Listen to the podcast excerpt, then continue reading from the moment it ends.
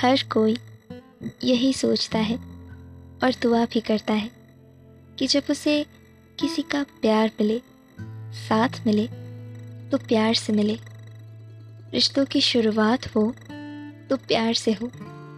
पर एक अनोखी सी कहानी भी है, जिसमें रिश्तों की शुरुआत थोड़ी सी खटास से होती है। तो क्या वो रिश्ता अपनी मंजिल तक पहुँच पाएगा। क्या ये रिश्ता रंग लाएगा? अक्षय और निशा, क्या अपने दिल की बात जुबा पर ला पाएँगे? जानने के लिए सुनते रहिए। दिल में हो तुम।